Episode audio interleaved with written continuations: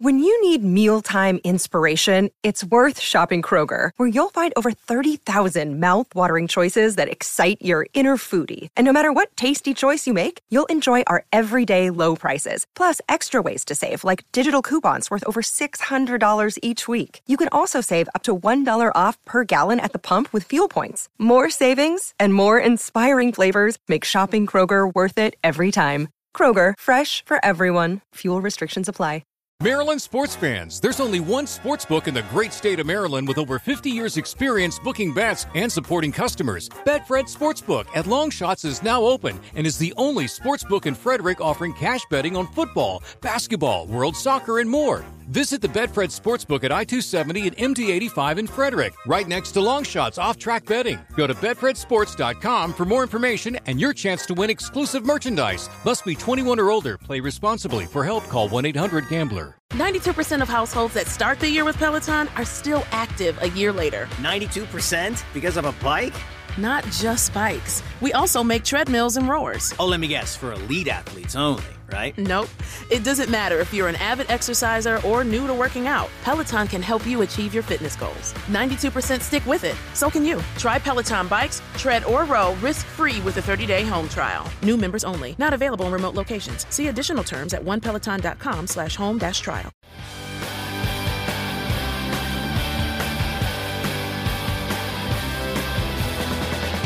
Hi, everybody. Welcome to Who Cares About the Rock Hall, a podcast about the Rock and Roll Hall of Fame. I'm your host, Joe Quazala. I sadly, to some, know too much about the Rock and Roll Hall of Fame. With me, as always, is my co host. She, sadly to her, knows too much about the Rock and Roll Hall of Fame at this point. It's Kristen Studdard. Hi, Kristen. Hello. Yes, the burden of knowledge is now mine.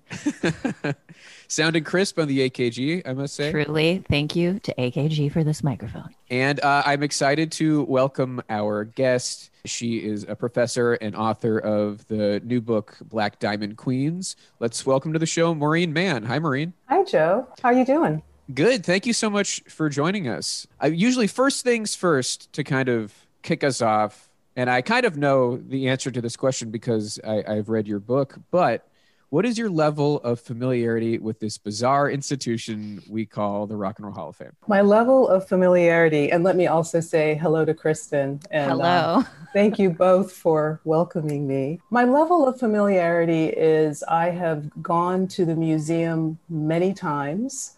Uh, so there's the Rock and Roll Hall of Fame and Museum and Archives. And, I've gone You're already there knowing the difference and differentiating between the hall, the And the museum, and foundation the and the archives museum, and the foundation.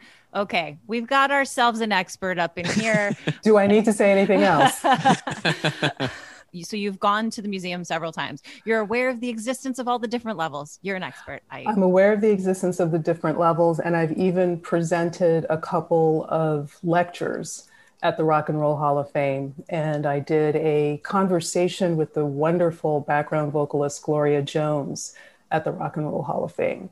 So I've done that. I've gone to one induction ceremony. Which one was that? That was the one uh, just a couple of years ago. It was here in Brooklyn at the Barclay Center. It was uh, Stevie Nicks, Janet Jackson, Roxy Music. Yeah, we were also at that one. We shared that moment without knowing that we were sharing.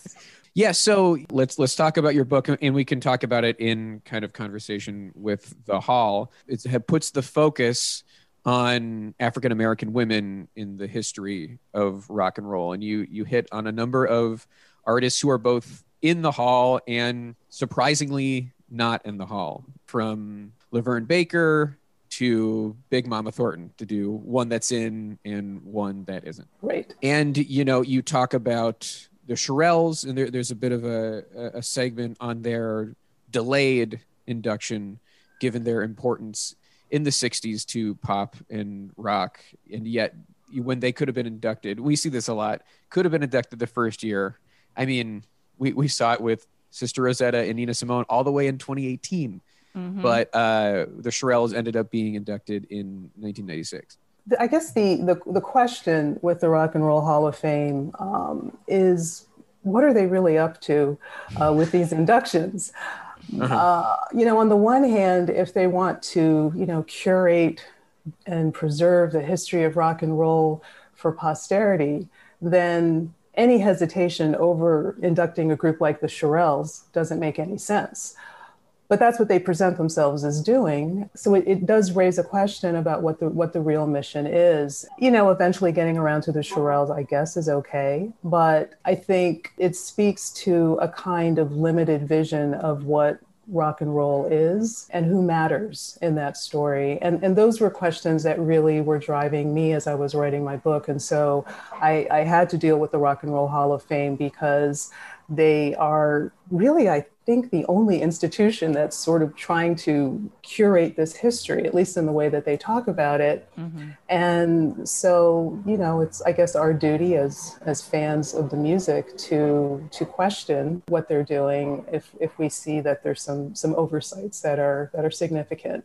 And for me, uh, uh the fact that Big Mama Thornton is not in the Rock and Roll Hall of Fame is an enormous oversight. And I, I, I don't actually, I, I'm not able to understand the rationale for it, for not having her in the Rock and Roll Hall of Fame.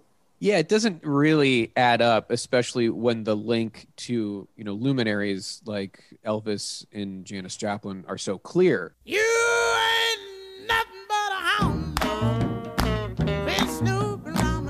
It, you know it, that's not a secret. That's it's pretty plain as day. Right and you're going to go ahead and put Elvis in in the first class and then not okay. You know how i feel. I i it, you know the question of like what are they up to? I think the whitewashing of rock and roll music has been really fundamental to the rock hall for many decades. And we've seen cracks here and there and stuff but i do think that it was founded in some way on a and you know almost every institution in our country mm-hmm. has been founded in some way on white supremacy and you know the rock hall is no different unsurprisingly I don't know. I'm I'm always arguing for like 50 person reparations induction. We just like make it happen. We just back channel. We even out the ratio. Like we just do what needs to be done and we do it all at once in a big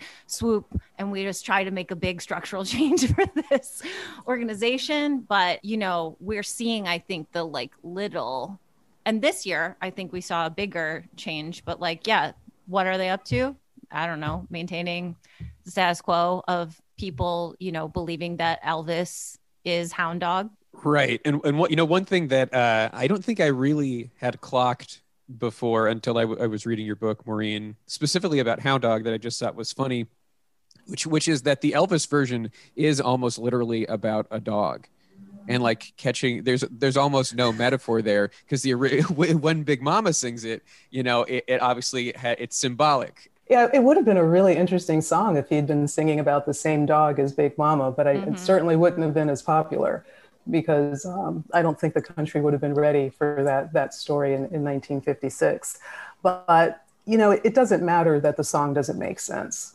It it has a great sound, and when he performed it live, he put on a really good show, and you know, so it worked, and he was able to put the song over, and that's great. And I I certainly wouldn't argue about Elvis Presley being in the Rock and Roll Hall of Fame, and it's mm-hmm. it's just remembering that there's a there's a broader story and a broader range of people who've been involved with the music from even before it started and then once it got started. Right. And, you know, they have a category pretty much tailor made for someone like Big Mama Thornton, early influence. I, I, think they should do it every year. They used to do it every year. Now it feels like it's maybe once every three years if we're lucky. Oh, I didn't realize that. They don't do that one every year. They don't. They haven't inducted anyone as an early influence since uh, Sister Rosetta. It, it, it feels like a no brainer. It's like an easy way to both you know I, if, if the rock hall if their mission is to educate people that is an easy way to do that. It feels like it doesn't detract from anything. It doesn't hurt anything. And yet they they pull it out so rarely even though there's no scarcity of artists who could be uh, acknowledged in that category. And it's not like they're just there's no there's room in the building. There is no building. It is an idea. So just you know do yeah. it. A- adding big mama thornton's name to the list of people who have shaped the music doesn't take anything away from the other people whose names are already on that list. It's just adding a name that is significant and that and that should be there. And the irony is if you go to the museum, you will see Big Mama Thornton there and they talk about the song. So it's not like, oh, we don't know who Big Mama Thornton is. It's in their museum, but ha- she hasn't been able to cross over into the hall, which is that more metaphorical space. Uh-huh. Yeah, and I, I I get the sense we've talked about the divide between the museum and the foundation. I get the sense if the museum was in charge of the inductions, that would have been taken care of a long time ago. One thing we we do have to take into account when we talk about who gets inducted is the question of money and um, the the Rock and Roll Hall Hall of Fame induction ceremony is a fundraising event for the foundation and so they want to attract an audience. They have in mind who their audience is. And so some of what happens with who's selected to be inducted has to do with meeting the desires of the audience, uh, mm-hmm. the projected or presumed audience. And that audience is not presumed to be interested in someone like Big Mama Thornton or even a lot of African American acts from the 1950s. There's a there's a real weight towards late 1960s, early 1970s, what some people think about uh, as uh, classic rock. Mm-hmm. That mm-hmm. that carries a lot of weight, and so that helps. I think helps us understand what they're up to. That it, that, that oh, this yeah. is not separated from economics mm-hmm. and, and audience desires and audience complaints because I think the other thing they they contend with is this the whole well that's not rock and roll argument. And so if they're not wanting to stand up to that or if the person who's making that claim is you know someone with deeper pockets i think they may be persuaded. So they have a number of things that they're having to deal with. The museum is different. They, because they're the education arm and they can have multiple exhibits and they have lots of space. So there's a lot of you've all been to the yeah. to mm-hmm. The, to the special the special place uh, in Cleveland. uh, you know, so there's a lot of space. There's like the Jimi Hendrix wing and the Beatles wing. You know, so they they mm-hmm. have all of the iconic rock and rock and roll people there. But there, there's definitely space to, to include others and and um, to just to broaden the story because it's an unruly music, and so it, you know it, it should be messy and and and it should be contentious too. Yeah, and you know, let's not forget about the HBO influence as well.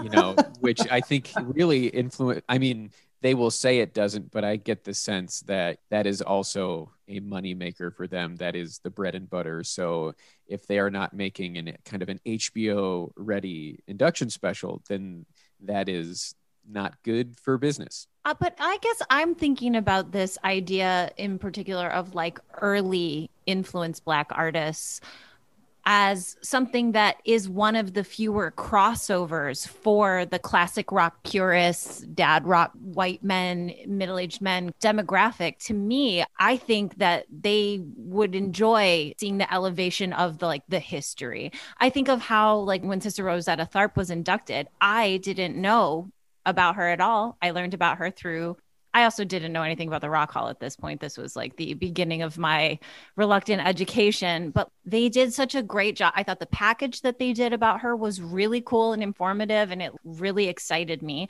And then I thought that the tribute performance was also really cool. And I'm like, you could do one of those every year, and I think people would dig it. I, I do think that one of the crossovers between people who are asking for my more diversity and then people who are more what would be considered purists or like raucous rock purists. I do think that one of the few crossover points that we have is like early african american artists. And i think that's somewhere that they could really just like dig into and make everybody happy.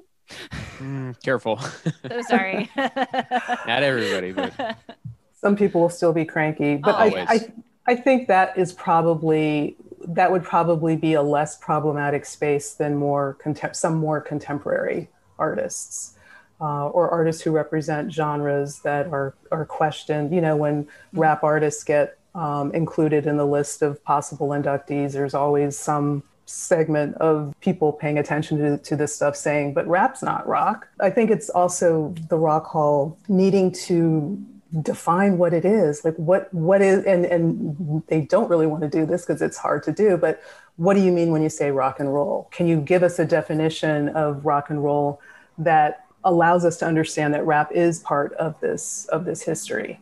And if you don't do that then you do get people saying it's not the same thing and i just want another you know band with four guys and and only guitars and a drum and a bass Well, speaking of the wide array of artists who can be nominated, why don't we play Maureen is a Rock Hall voter? Let's Sure. say that you have a ballot. Uh, voters get to choose five artists. Mhm. Who would you pick if you had a ballot? Well, you know, I, I maybe I'll do this the way I imagine the the voters do, which is just purely based on what they like, as opposed to anything else. So, well, you know, I there's a very special place in my heart for the Go Go's, and I have fond memories of seeing the Go Go's. Oh, they were opening for the Police way back on that "Our Lips Are Sealed" tour. So I would love to see the Go Go's and the New York Dolls too. Good grief! Now, here's I have a question for you about Carole King because she this is inducting Carole King as a performer. She's already inducted as a songwriter. That's Correct. correct. She uh, was inducted with Gerry Goffin in 1990 in the non-performer category as a songwriter. But she has not been inducted as a performer, and so technically she's not in as a performer. Some people consider this to be a technicality. Some people consider this to be a long-time snub. Yeah, and and you know this is interesting because Tapestry is is one of the best selling albums ever. Yep. like ever ever and um, how can you know so let's let's vote for carole king too and um, i said the new york dolls and you know of course i, I have a vote uh, for tina turner So you got one the- more. I love the idea of Devo, and I feel like another part of the the music, the people who are in charge of things over there, they're they're not they're they're, they're a little bit funny about uh, new wave, and so um, I might throw a vote to to Devo also. I think the the kind of parallels between the Rock Hall and Rolling Stone magazine and, and what Rolling Stone wanted to cover back in the day are, are kind of pronounced. So I think those would be my picks. And Those that's purely picks. just what I like. I have to say, I love that Fela Kuti is, is on here and looking at the fan vote. The last time I looked, because I've been, although I don't really think the fan vote does anything, I periodically remember to sign on and I vote for Tina Turner. And the, the, the leading uh, person since I've been doing this has been Fela Kuti, which I find fascinating. Yeah, because I literally had no idea. We haven't checked in with the fan vote this year yet. I am so utterly shocked by that. And I love it because we've been predicting Fela to be quite, you know, rounding out the bottom as far as notoriety and chances of induction. And yet wh- he is like, number one and he's not beating tina by a lot but like the third place person the third place band jump. is foo fighters and it is a huge jump You know, he he has a whole continent behind him. You Oh, know, yeah. true. So, a- and there were there were some I think accounts on Twitter, African accounts that had millions of followers that were like, guys, get on this, vote for Fela, and then that he is jumps fantastic. he jumped immediately to the top by like quite a bit. But Tina has been on his heels and has steadily like she's I think always were, on her heels you know what i mean she's always on her heels. Very very astute. Very good. Yeah, I think there were those a, a, a few days of Fela where he got a ton, and then it has gone down in terms of how many votes he's getting since then. But he has stayed in the lead. But I think Tina is about to eclipse him soon. It's great. Uh, the Fela Hive activated. They came in. They said, "Let's get these votes going." A whole continent. I think it's really good. I also think because we have such an exciting ballot this year, gives him more notoriety. We're going to see more people looking into his music, and even if he doesn't get inducted, being the top fan vote getter, it's like a story. You know, and people are, love a story. The Rock Hall news cycle enjoys talking about the fan vote. I'm looking at the fan vote right now, and this is okay. Yeah, I would not shocked that Tina's up top. She's like, you know, an icon. Foo Fighters, Iron Maiden, and then the Go Go's. It's quite a drop from Mm-hmm. you know Fela and Tina are around uh, 250k, and then we go Mhm. down to about 180k, and then it's a little bit closer. Foo Fighters, Iron Maiden, the Go Go's, then Carole King. Then we've got kind of another drop, and then dead last is Jay Z, Wow. Okay. which is the surprising. J to me. Hive has not activated. That is wild. I mean, Kate Bush is getting more votes in the fan vote than Jay Z. I just, would've Very guessed? interesting. like, I mean, guessed? I was expecting Iron Maiden to be in the top just because I know their fan base is worldwide and very passionate. Mhm. the Eddie Hive.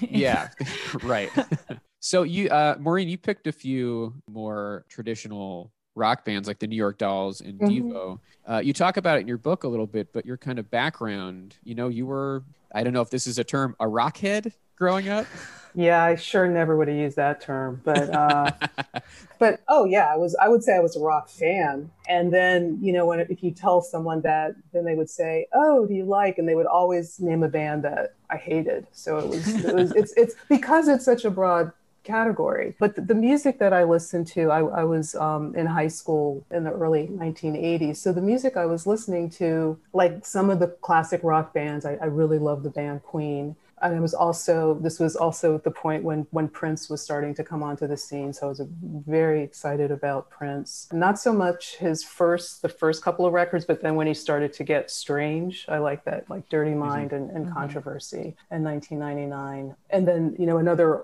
earlier person was David Bowie, who I'm just a, a, huge David Bowie fan. And then the groups that were sort of like the new wave, you know, some punk stuff, but also more new wave bands. So a lot of British pop. I still listen to that stuff. That's my that's my mom rock. sure that's that's good mom rock uh, especially is. comparatively to what we what we think of mom rock but let, let's get into this you as a young person were not necessarily a fan of tina turner. No, I mean everyone knew who Tina Turner was, and so you know there was Proud Mary, and then she kind of you didn't see Ike and Tina Turner so much after that, and then when she did the comeback in the early '80s or in, in 1984, I'd see her all the time on this TV show called Friday Night Videos, which Oh, is where yes. if, you, if you didn't have MTV, you could still watch some little get your little dose of videos, and that was on all the time, and I like that video but there was something about it that seemed a little bit too mainstream for my snotty rock centric tastes. So it, I think I always liked her after I got over being a little bit afraid of her when I was really little because of that. Um, Because that- of it was a performance Thunderdome? energy. Oh, Oh no no no! I was that I was, was why old. I was scared of her. everyone has it you can tell your era by how you were scared of tina turner of Tina Turner. when you were a kid. Yeah, no, it was um, it was with Ike and Tina Turner, and she had a very different performance energy than other people who were on TV in the early 1970s. And when I first was seeing her, it was something I hadn't experienced before, and it was you know it was bracing. But I was it was like ooh, it, it was because it seemed like she was screaming. And then, you know, as I got older and I, you know, had heard more music and, and understood more, I could appreciate what she was doing. And, uh, but it was really when I started writing about her and really listening to more of her music that I grew to appreciate her magnificence. I mean, as a performer, I think it's easy to see. She's just, you know, she, she gets on stage and you don't want to take your eyes off of her. And I think that's a lot of what people talk about with her. When I was writing about her, I started writing about her performance style. And then I realized, no, I should just talk about her voice because her voice is what is- If you don't have the chance to see her, but you still get her records, it's, her voice is so extraordinary, what she does with it. And you know, it's very consistent over the years. Uh, so she she sings all different kinds of things, but you can always recognize, oh, that's Tina Turner. It's a, very distinctive sound, like a very cool sound and also a very hot sound. Mhm. So I, I really did grow to appreciate her. But no, I didn't start out as a fan. She was someone I was aware of, thought had, you know, like positive feelings towards her, but wasn't was not a fan. Now I would say I'm more fanish about her. Yeah, and you know, obviously she she has her own chapter in your book. She's on the cover of Black Diamond Queens. Obviously, if you're going to talk about African American women in rock and roll, Tina like is is she's the example. Well, I'm looking. I just was like, hmm, let me just open a little thing and just put in Tina Turner, you know, into my little Google search, and literally the like first sentence of her Wikipedia page is like known as the quote queen of rock and roll. Mhm. Queen of rock and roll. How is she not in the rock and roll Hall of Fame? Yeah, Well, she is. Right. Oh yes. Oh, I know. This year is the year of of just, you know, really taking it back from women having to be connected to their bad exes. Uh Right. her and Carole King, it's just like justice for the both of them. right. and right. may they both get in. Uh, they will. They will. They have to. I I will I don't want to live in a world where they don't. Um and so I will not think about it. But yeah, it's just preposterous that someone who is known as the queen of rock and roll on her own, she's not known as half of the duo of rock and roll. Like, you know, Ike Turner is not known as the king of rock and roll. Sorry. If she's known as the queen of rock and roll, she's her own monarchy. Yeah, and I, I think part of the issue with this is that obviously, you know, we've seen artists inducted both as a solo artist and as part of a band. That has happened many times. I think what ha- what the hangup is for people, one is that her full name is in the band. That triggers something within people where it's not like Stevie Nicks and Fleetwood Mac. It would be like, you know, Lindsey Buckingham and Stevie Nicks, or even just Mhm. but even more so than that, Ike and Tina Turner, to some people, if you're just watching it, looks like a Tina Turner solo performance because Ike is not singing. Ike is in the back. And even though he is the band leader and he is the first name of Ike and Tina, if you don't know what you're watching, you think I'm watching this incredibly magnetic solo performer who's singing her ass off and there's a there's a band behind her, but you don't necessarily associate it. And obviously, with Ike and Tina and what was the Ike and Tina Turner Revue, which you know uh, uh, usually referred not on the records but as the kind of a touring entity. Ike was writing songs and producing. He was to some, and Tina will say this too, like the brains. But he had the vision of what he wanted that to be. But I think that's where the problem is for people is because they feel like Ike and Tina Turner is essentially Tina Turner, but it it discounts an entire era and a very successful era of Tina's career. I didn't realize that that was that was an issue. That that was something that was uh, like a stumbling block. That this is something people are talking about. That well, how does she really be in again? That's I get the sense, or at least that's why I think it has taken so long for her to be considered. Uh, you know, if they were being serious about considering her as a solo performer, they had many opportunities before now to do that. And They had to get Stevie in first. You know, they really needed her to have two inductions first. Just that's Edge of 17 is really enough. Um, and not to even shade. say that like one is versus the other because it doesn't mean any like I'm not I am glad Stevie Nicks is in twice. I think it's good. I think it's fine, but I think it is preposterous that Tina Turner was not in solo already and that we just are only now even this is the Mhm. first time she's nominated solo. I'm like Mhm. Why how it's one of the oldest, you know, bones I've had to pick since we started the show. It's like Pat Benatar and Tina Turner are the two, like, really. Uh, and now that Whitney's in, I'm like, okay, got to keep them coming. And they failed me on Pat last year. They will not fail me again. Well, hear that rock hall. well, I think because they've uh, inducted Stevie Nicks as a, a solo artist, it, it will be much harder for them to explain not inducting Tina Turner now that she's on the ballot because her significance and also, you know, a kind of longevity, which is kind it's amazing when you think about someone in their 40s arriving the way she did onto the charts and and kind of taking over you know and then she becomes she becomes a stadium rock star Mhm. and she's pushing 50 and that that's no one else has done that I, I- Mhm. I, I don't think you know it's always dangerous to say no one else has ever because then there's always an example but really Mhm. it's, it's an extraordinary thing that she was able to do to you know produce that album um, private dancer and to do those tours and then the tour you know the tours that came after so even when the records were only selling, you know, in the gold level instead of the platinum level. She was still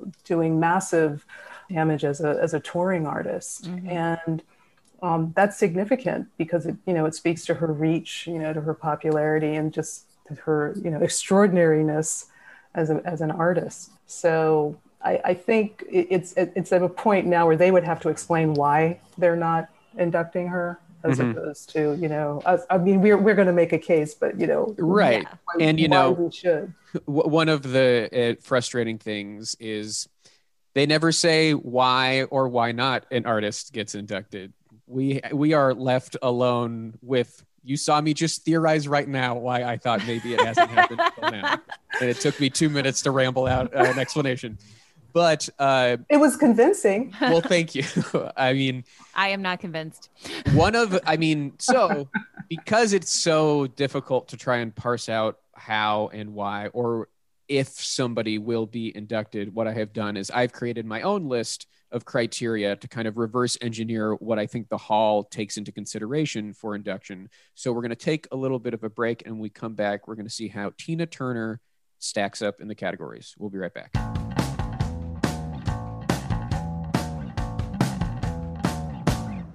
Welcome back to the show, everybody. We hope you had a nice break. We hope over your break, Kristen, you. Oh, that you that you reminisced about uh, a relative that you've lost Great. in a All way right, that made so- you happy and not sad. We, we- yeah, we hope you're reflecting i- in a positive light. All Truly. right, let's talk about Tina Turner as a solo artist. Now, technically, Tina Turner solo became eligible for the Rock and Roll Hall of Fame in 1990 because her first credit as a solo artist is on a single called Too Many Ties That Bind from 1964. Yes, I can see that that's too many. It's too many times. She was still making music with Ike, and this was produced by Ike. For some reason, they decided to try something where she was solo. Uh, so, and we know that's technically what counts. So she could have been inducted as a solo artist in 1990, but she was inducted, as we said, with Ike as Ike and Tina Turner in 1991. She did not attend that ceremony, neither did Ike. Phil Spector inducted them and then accepted the award on their behalf. Just Now- a mountain of problematic right there. I mean, And- damn. Yeah.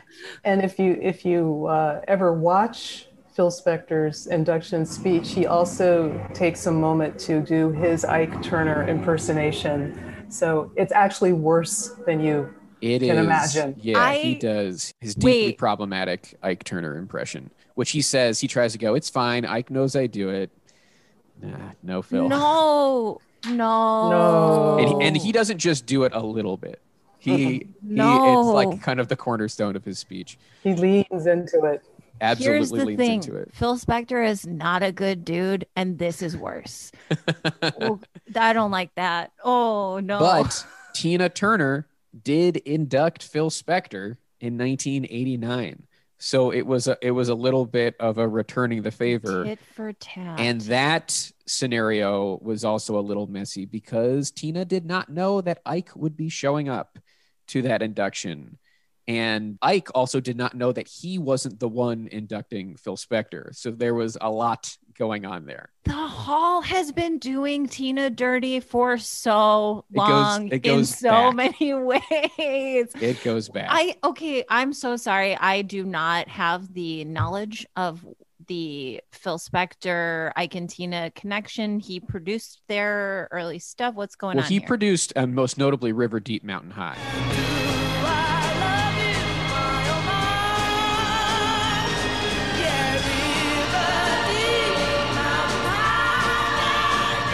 And Ike is not on that song, but when it was pre- kind of presented to the world, it was marketed as an Ike and Tina single. But she, Right. she's the only one on the track. And, and, and worth noting is at the 1989 induction ceremony where Tina was inducting Phil, she did perform in the jam, which they would have at the end. So there's a lot of footage of her with 7,000 other people on stage. They do River Deep Mountain High. And then she also does Honky Tonk Women with, uh, with The Mick Jagger. Stones. Oh my gosh. Which is cool. And that's a song that she covered. The Ike and Tina Turner Revue covered when they were in their rock covers phase.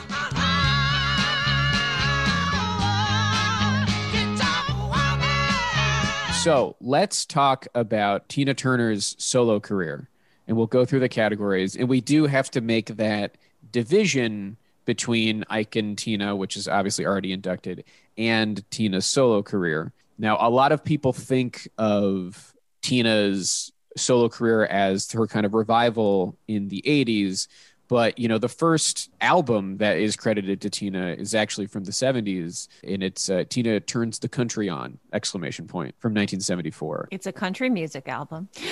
well it, it to an Is it? extent i mean it's her her covering you know dolly parton and Oh, okay. So it is what it sounds like.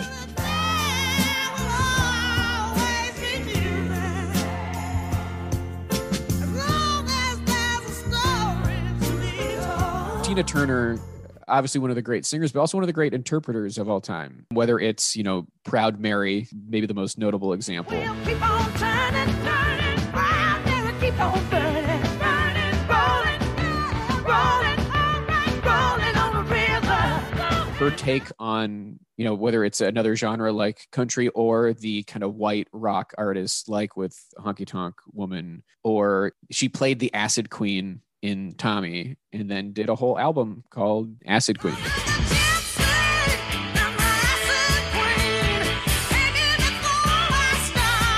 Let's uh, jump into these categories. The first one is iconic slash recognizable songs. I think the the first one you think of when you think of tina turner solo career you think of what's love got to do with it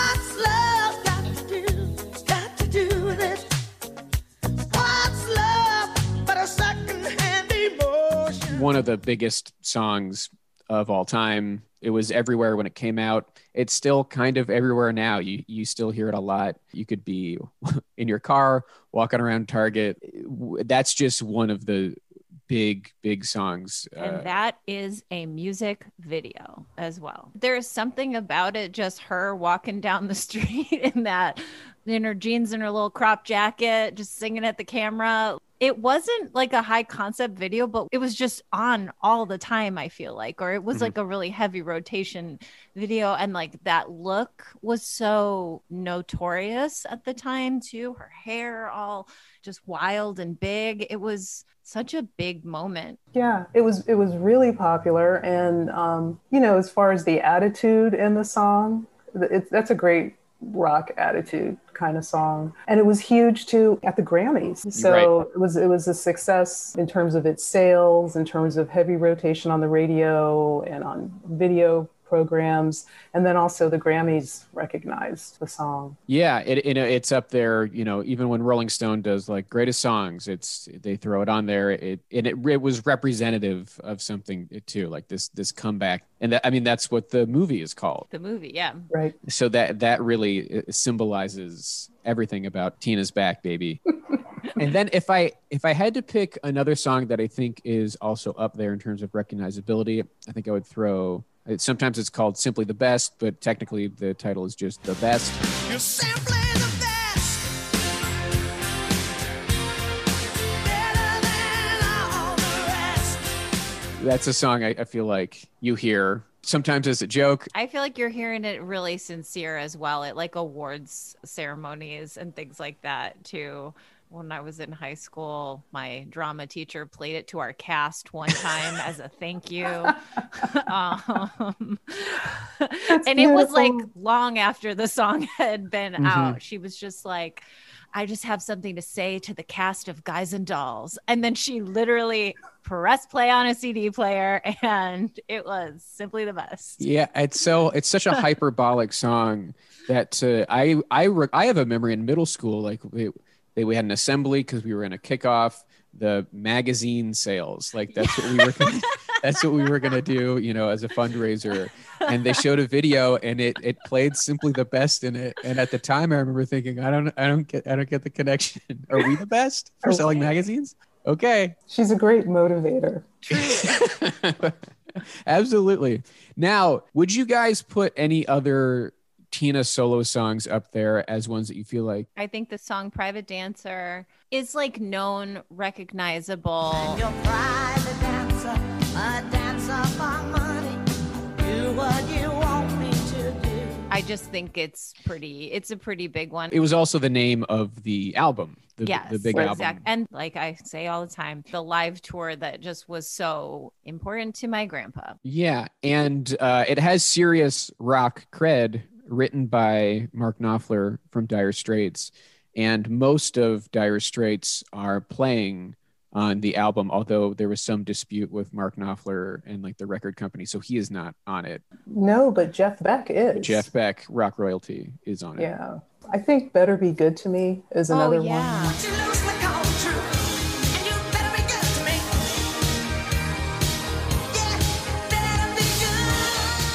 Uh, also, a huge hit, and I think it's come up on this show before. Uh, the Beyond Thunderdome. Oh, yeah. We don't need another hero. We don't need another hero. We don't need another hero. Need to know the way home. Scaring the living crap out of me as like a five year old child. Cause I I remember seeing Thunderdome probably too early and being like, children are abandoned. They're scared. This is my They're nightmare. covered in dirt. it's very bad. This lady is out here. People are fighting in a big dome. It's very scary. Also, because I think I remember that music video as well. Because it's like a Mhm. lot of scared, dirty children in the music video as well. Right. That'll stick with you. It will. If you are a child, you're like, it could be me. hmm I got to be careful. I Make gotta sure be this doesn't careful. I don't want to wind up in the Thunderdome. We got to preserve our water. And then the the two other big charting hits that went to like the top ten, uh, we have "Typical Male," I'm losing my female attraction on a typical male, on a typical male. It's a- and then we've got in the '90s, uh, "I Don't Want to Fight."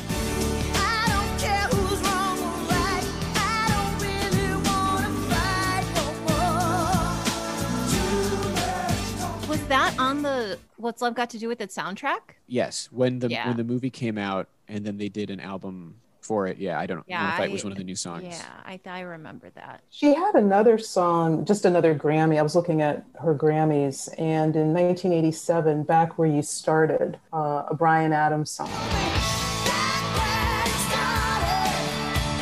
I know you won't admit it, but you're broken-hearted to me. Uh, that was Best Rock Vocal Performance Female that year. And that's from Break Every Rule. That album had some some moments on it. Speaking of albums, let's go to the next category classic albums. We've talked about it already. Private Dancer was her big comeback.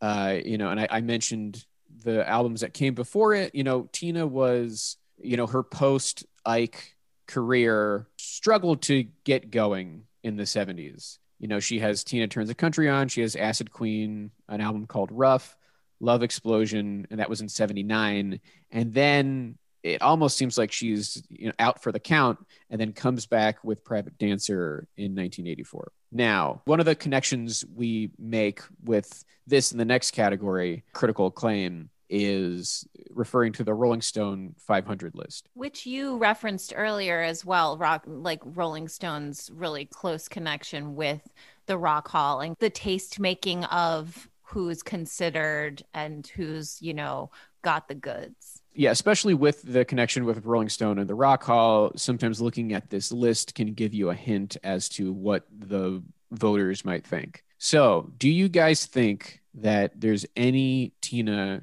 album on the Rolling Stone 500 best albums list? I think Private Dancer is on there. Maureen, what do you think? That would be my guess uh, if there was one on there, but I'm I'm actually not sure. I'm dubious. Maybe the 2020 update could have gotten us closer because they really have a much more inclusive and diverse list on the 2020 update. I think it could have happened, but I don't think it's going to be near the top. I think if it's in there, it might be like, you know, 412. On the Rolling Stone 500 best albums list, there is an Ike and Tina, the best of Proud Mary album is on there. but there is no Tina Turner solo mm. entry.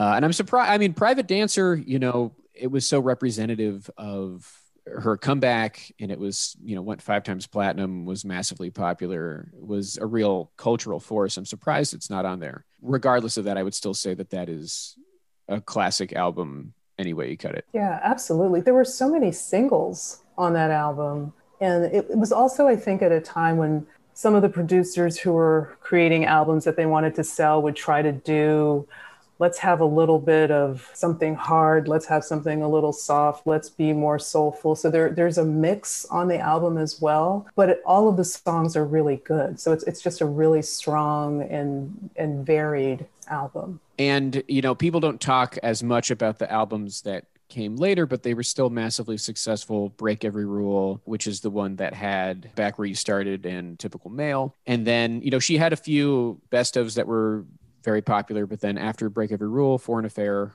Wildest Dreams, 24 7, and that's her last studio album. And all those went at least gold or platinum.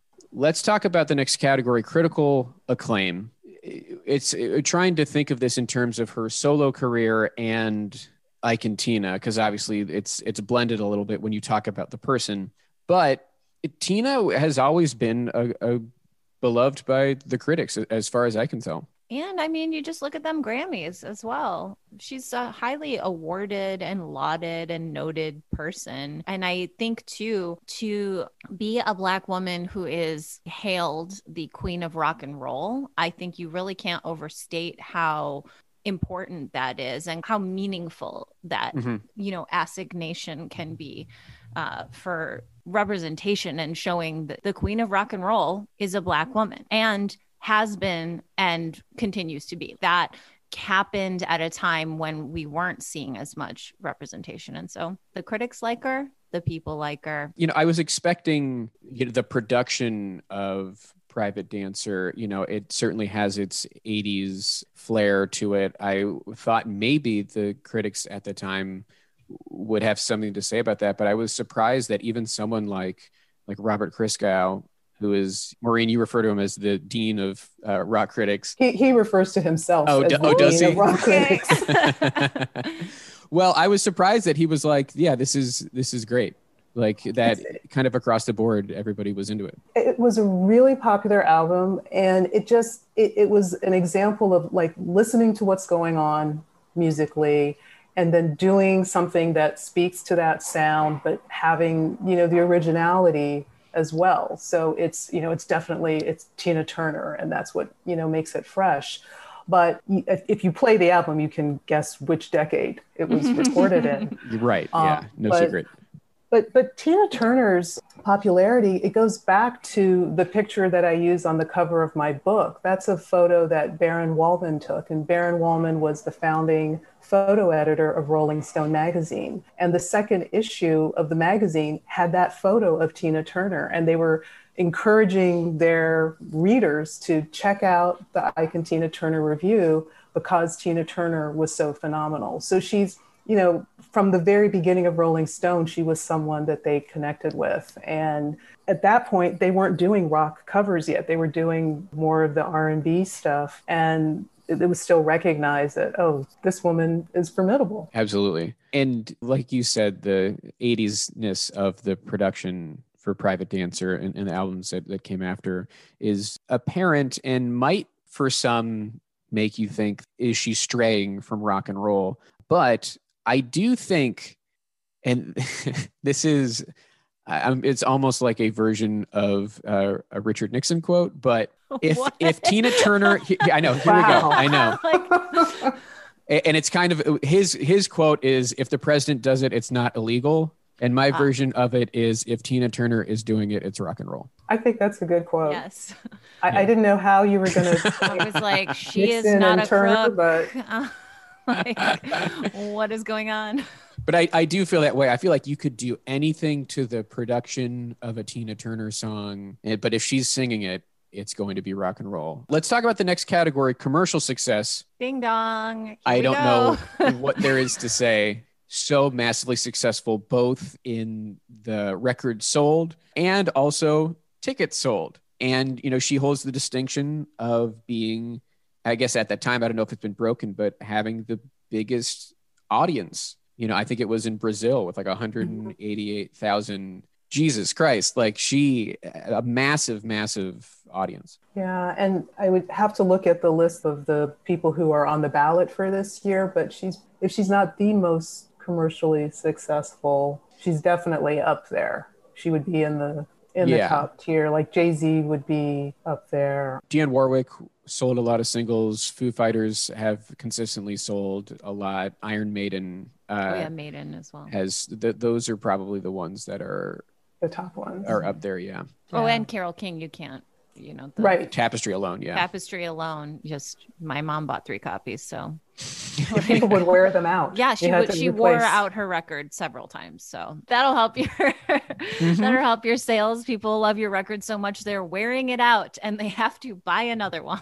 Uh, next category is longevity. Now, I mean- that's kind. It's kind of like the one of the things that's mo- most impressive about, or one of the many things that's impressive about Tina, is you know she has one of the great comeback stories in rock and roll. You know, she was in around the '60s, really starting her career in the late 50s, and then she's back in the 80s, bigger than ever. It's hard to find anybody with a longer career and to be able that deep in to be at the top too. Yeah, it's it's very unusual, and I know that people have probably studied it and tried to figure out how to replicate it. Uh, I don't know if if anyone's managed to. and you know not only was she able to like maintain but she eclipsed herself certainly in terms of popularity that was the height of her career when she was in her 40s uh, in the 80s with the private dancer stuff I just saw like she's 81 now. I'm like, oh, we gotta we gotta get her in while she's still kicking, literally and figuratively. 81. I didn't realize. I'm like, she'll just always be private dancer era Tina Yeah. in my mind. Like she's just Yeah, crystallized in time. she's had some health issues Mhm. recently too, so they should take advantage of this moment to to do this. right. And yet i don't know if she is still literally kicking because she seems to have a very quiet relaxed life in switzerland. You know she is officially retired. She has not performed since her farewell tour which at this point maybe was like over a decade ago. Yeah, she did, did a little bit of a performance um, connected with the, the musical based on her life, which I think is another indication of her popularity. That there, when things shut down uh, at the beginning of the pandemic, Tina the musical was playing in New York, in London, and in Hamburg, and they were going to open a show in, in Australia. So she has that level of popularity, connecting back to to commercial success. Yeah, you know, she it's it's hard to find a time when she's not having a moment, but especially now and there is with an a deep and H, HBO connection obviously there is going to be a documentary called Tina that's coming out at the end of this month on HBO. And I also feel like the headline, I mean, we'll I know this is tying together many of our remaining categories, but like the headline, I think from this year's nomination announcement was Tina Turner nominated for the Rock and Roll Hall of Fame. That was thing that like my friends who don't care about the Rock Hall had heard about. Oh, Tina is nominated. The next category is influence. And Maureen, in your book, you focus on Tina's voice and the influence of her sonically on basically anybody in rock. Yeah, she had a broad reach, especially with English musicians, or as I started to think about them, Commonwealth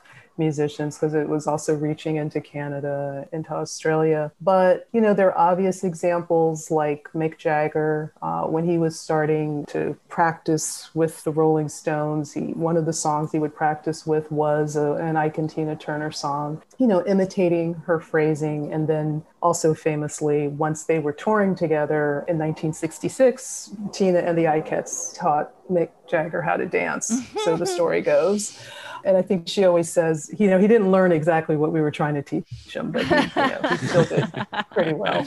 And then you, you can hear it in people like Rod Stewart, Steve Marriott, who was the lead singer of a group called Humble Pie, really loved Tina Turner's voice, and I think was trying to recreate Tina Turner and the Ikettes in his own band with him as Tina Turner and then some of the former Ikettes working with him. And they toured widely in the United States. And I've been told that Humble Pie was a, a big influence on Kiss, of all people. So there's a kind of connection between Tina Turner and Kiss. Interesting. Uh, and Steve Marriott also was inducted as a member of the Small Faces. Oh, the Small Faces. Yeah, that was that was a few years back. hmm In 2012, yeah. And then, you know, another thing to think about are the people who were performing with her on those albums, on the solo albums that we were talking about. Jeff Beck, Eric Clapton, Phil Collins. They were all, they wanted to work with her because she had been such a formative influence on them. But I think what happens a lot with the, the discussion of rock and influence is that people talk, focus on instruments and instrumentalists instead of on vocalists and the voice. And so as a result, we don't always think about people like Tina Turner. We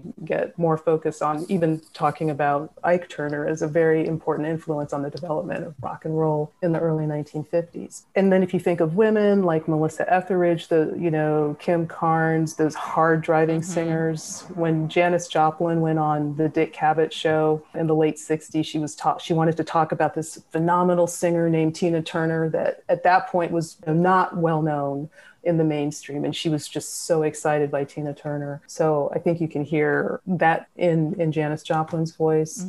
And then moving forward, uh, like the group LaBelle, No- Nona Hendryx, they were thinking about themselves as kind of like Tina Turner, but doing something a little bit different. And as Nona Hendryx went out on her solo career, there's some some parallels there. And then a very contemporary person would be Brittany Howard, who um, has claimed Tina Turner as someone who let her know that oh okay i don't have to sound pretty. I can you know do other kinds of things with my voice. I think anytime you hear someone singing with that really forceful like kind of strain one of the sources of that they that they probably were listening to was tina turner and it's such a rock and roll voice Yeah, the growl, the grit of it. yeah. So, you know, why is she the queen of rock and roll?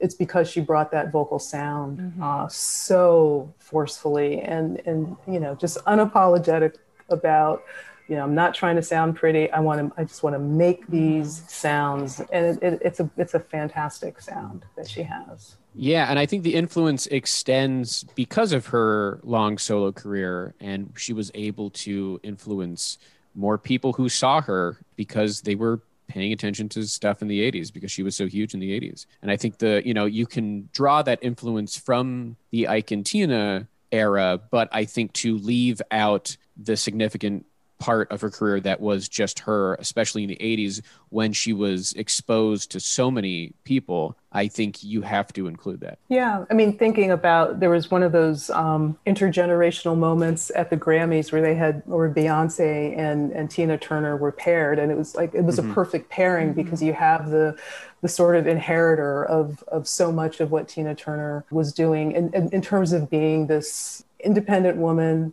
stadium star you've got the two together and i think with other young African American women artists, maybe knowingly, maybe not being aware of the of the connection. I do I do think there are uh, connections between them and Tina Turner. Whether you know some of the people who are maybe on that list, uh, like a Mary J. Blige. Was Mary J. Blige on Mary that J. list? Blige has yeah. got Yeah. her first nomination this year. Yeah, I think she's had a, a, a very broad reach. Oh, big time. You know, looking at the picture on the cover of your book and seeing it, I was like, that, I mean, just the style influence on Beyonce, you can see. I mean, that could be a photo of Beyonce. The dress, the styling, the even just the movement that she's doing, it feels so just like you can see the exact line. It is a bright line from Tina to Beyonce. And there's no bigger star right now. And so you've got to give it up. Yeah, yes, absolutely.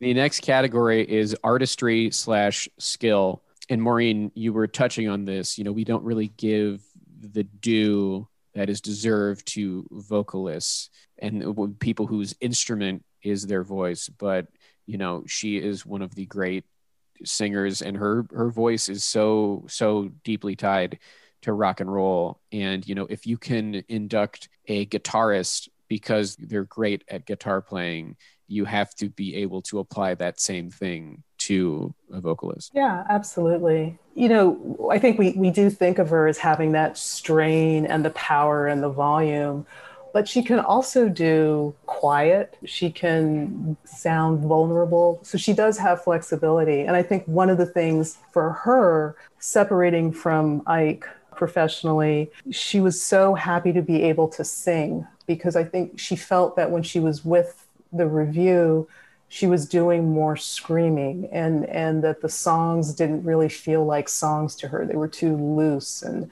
um, i think she really enjoyed the opportunity to explore singing and and testing the limits of her voice in that way on the you know private dancer and the the albums you know break every rule and the albums that came after All right. Well, we've made it to our final category, maybe the most important category.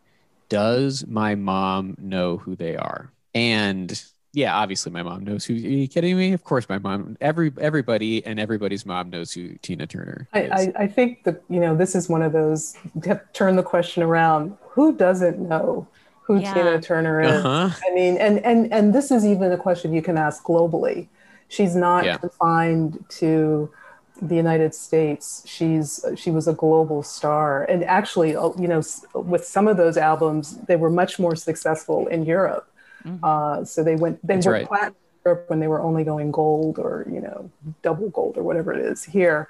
So yes, people I think will recognize Tina Turner. because sometimes that's what it comes down to on the ballot. You know, so a lot of these voters, they're not necessarily experts. They just maybe happen to play bass with the Lovin' Spoonful. So, they, you know, you you look at the names, and often the ones that have strong name recognition tend to do better. Which you know, maybe that makes the system broken, but sometimes in this case, it it helps out someone who should be inducted. All right, it is time for our verdict. Should Tina Turner, as a solo artist, be inducted into the Rock and Roll Hall of Fame? Will she? And will it happen this year? And we'll start with Kristen. She can. She will. She must. It's going to happen. She's going to get the most votes this year. She's going to go the distance. It's going to happen. I will not continue this podcast if she is not. I know I said that last year about Pat Benatar, but like literally, there is no justice in this world if Tina Turner is not inducted this fucking year because there hasn't been justice up until then, up until now. Mm. And this is just, you got one little tiny job to do. Let's go, everybody. Like, she can, she will, she deserves it. She has deserved it. It is an outrage that we're even having to talk about it. I am glad that we're getting to talk about her. I think she's incredible. But yes, it's going to happen this year. Before, I used to think, like, oh, Jay Z is a slam dunk for this year. And like, to me, the absolute, now that I've seen the ballot, I didn't, I had given up hope. I've been banging this drum since we started the podcast. And the fact that she is on the ballot, it took me by complete surprise. And I'm just this year, without a doubt, she's going to be the top vote getter. She's the headline.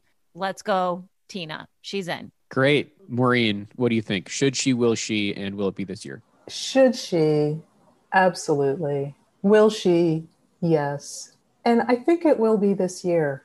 I, I really do. I have a I have a good feeling about it.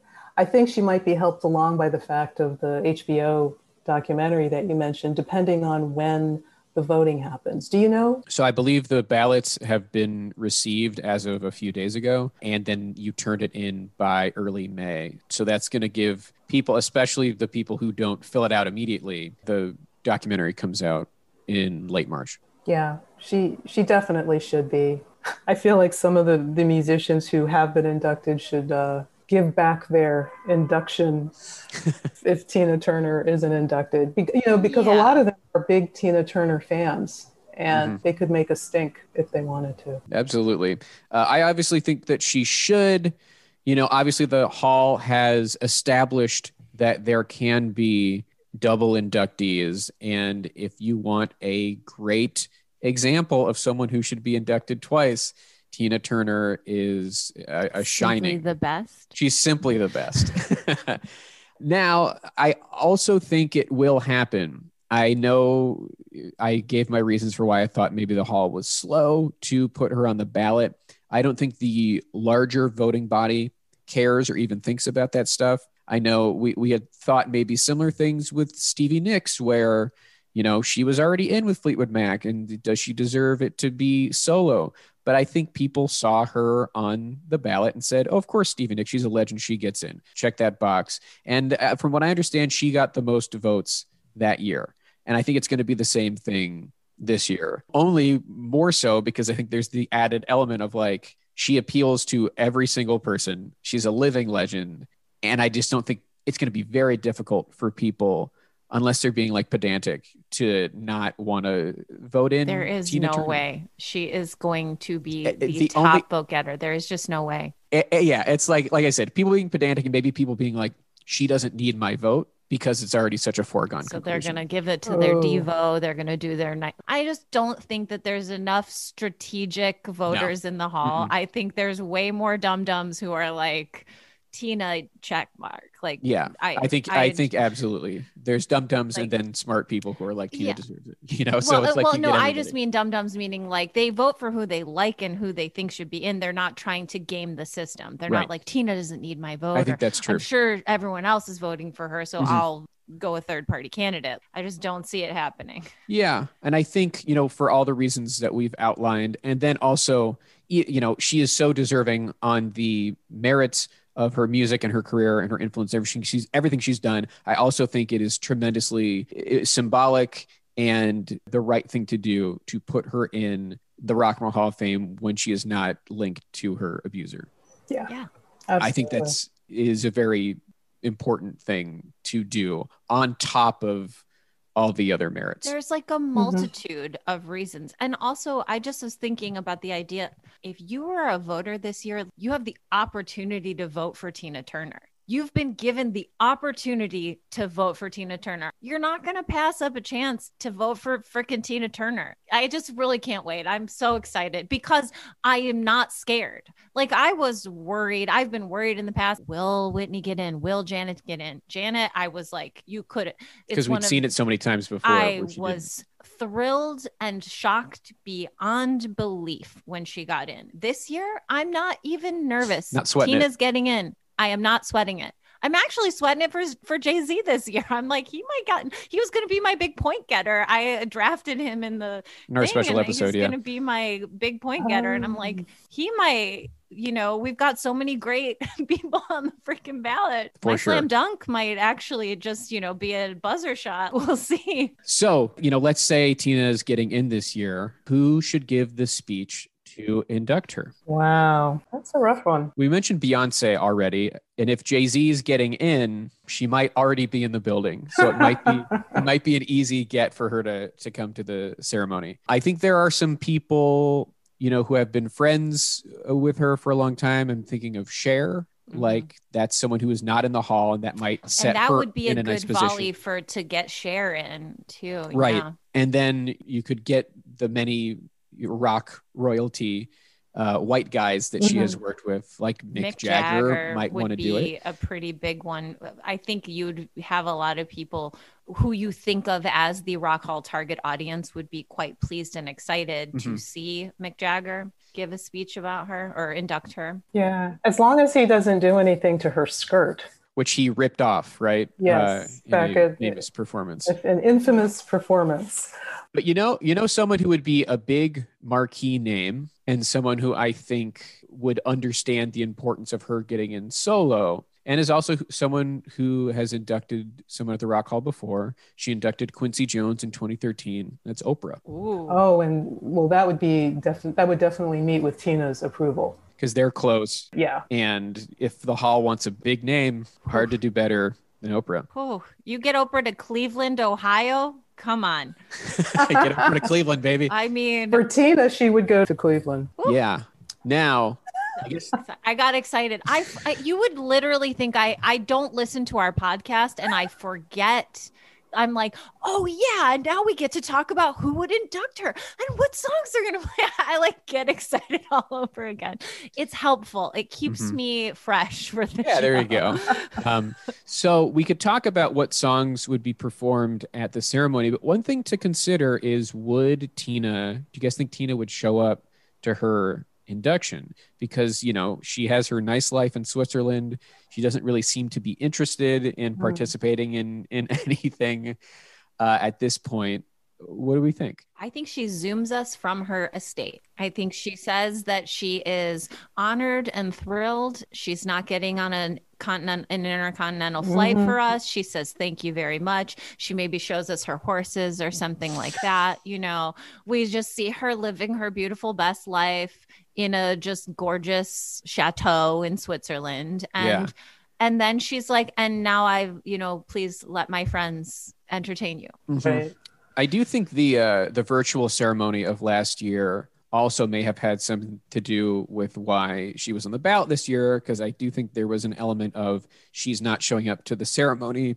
Let's not even bother inducting her. She's already in and she is not going to come. But now that we, it's become apparent really that we can do broken this the virtually. ice. It's the new work from home. It's like how so many more jobs are going to be work from home. I think a lot of things where someone couldn't be there in person, I do think it's going to be less of a diss or a dig to submit a video acceptance, especially Mm-hmm. yeah. if you're 81 and living on a freaking estate in Switzerland. Okay. Yeah, and and we are not that. Hopefully, we are out of the worst of the pandemic, but there's no way we will be that far out. You know, there's it would still be somewhat of a risk. Yeah, yeah. And she she wouldn't perform. You know, even if she did come, I don't think we would expect her to perform. So if they end up doing it remotely, are, are they talking about doing the ceremony in, in late May? Uh, no, they're they're hoping to do it in late October. Oh, okay. Which bodes well for Yeah, the current. I think it could. I think it could happen. You know, it also might not, but I. It, yeah, it's looking. We're. It's optimistic. so yeah, if there is a tribute performance, what do we think that could look like? Who would be performing? What songs would they sing? I think what's love got to do with it is you know the obvious choice, and Mhm. you know probably do simply the best just because it feels uh, appropriate to the proceedings. They could do I Might Have Been Queen, and since she actually is the queen uh, of rock and roll.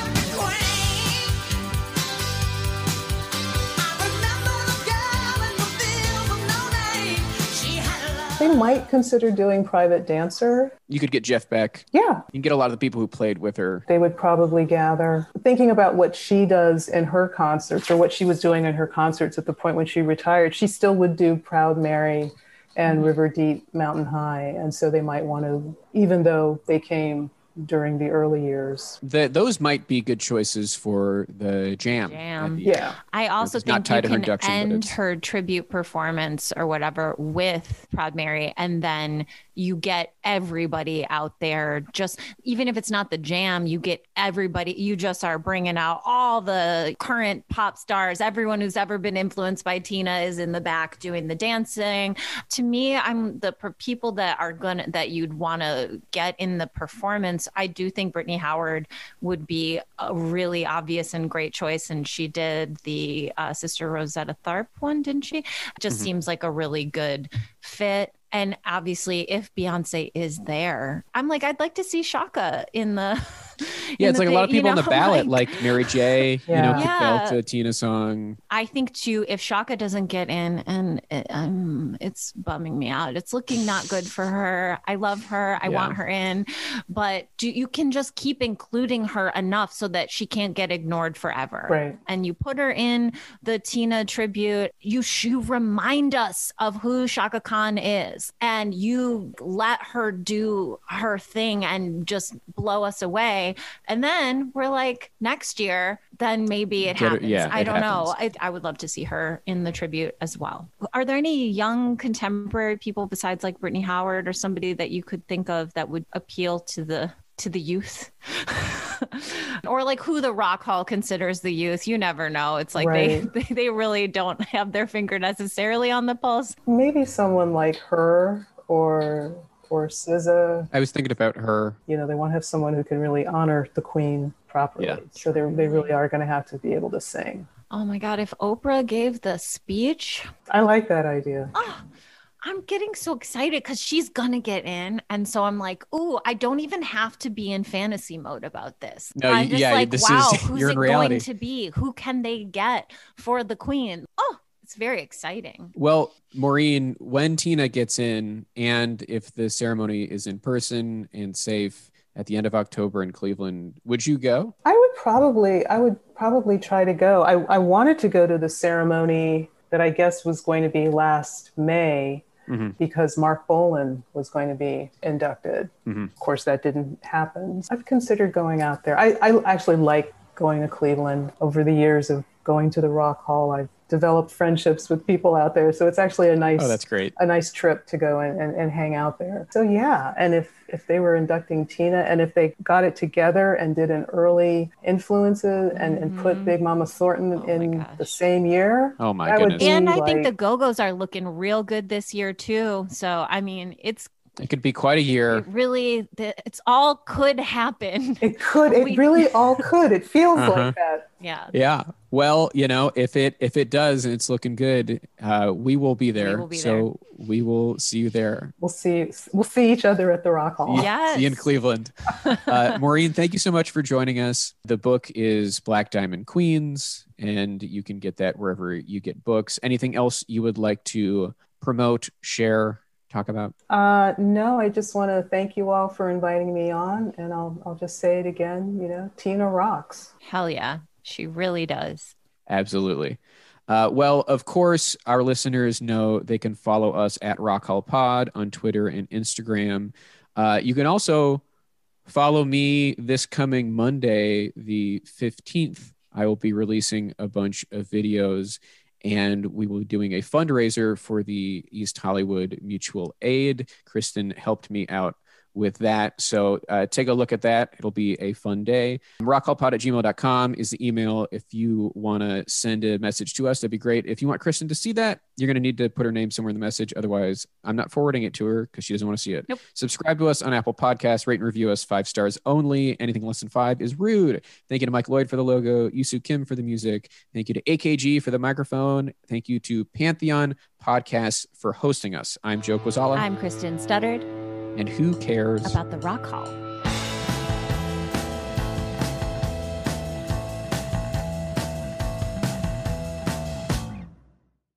Maryland sports fans, there's only one sports book in the great state of Maryland with over 50 years experience booking bets and supporting customers. Betfred Sportsbook at Longshots is now open and is the only sports book in Frederick offering cash betting on football, basketball, world soccer, and more. Visit the Betfred Sportsbook at I-270 and MD-85 in Frederick, right next to Longshots off-track betting. Go to betfredsports.com for more information and your chance to win exclusive merchandise. Must be 21 or older. Play responsibly. For help, call 1-800-GAMBLER. 92% of households that start the year with Peloton are still active a year later. 92% because of a bike? Not just bikes. We also make treadmills and rowers. Oh, let me guess, for elite athletes only, right? Nope. It doesn't matter if you're an avid exerciser or new to working out. Peloton can help you achieve your fitness goals. 92% stick with it. So can you. Try Peloton bikes, tread or row risk-free with a 30-day home trial. New members only. Not available in remote locations. See additional terms at onepeloton.com slash home dash trial. It's NFL draft season, and that means it's time to start thinking about fantasy football. FantasyPoints.com features industry leading experts and prognosticators using proprietary hand charted data to help you score more fantasy points. FantasyPoints.com is the place to go for whatever kind of fantasy football you play. Whether you play fantasy football, daily fantasy sports, or do a little bit of everything, Fantasy Points has the meticulously researched content to guide you to victory.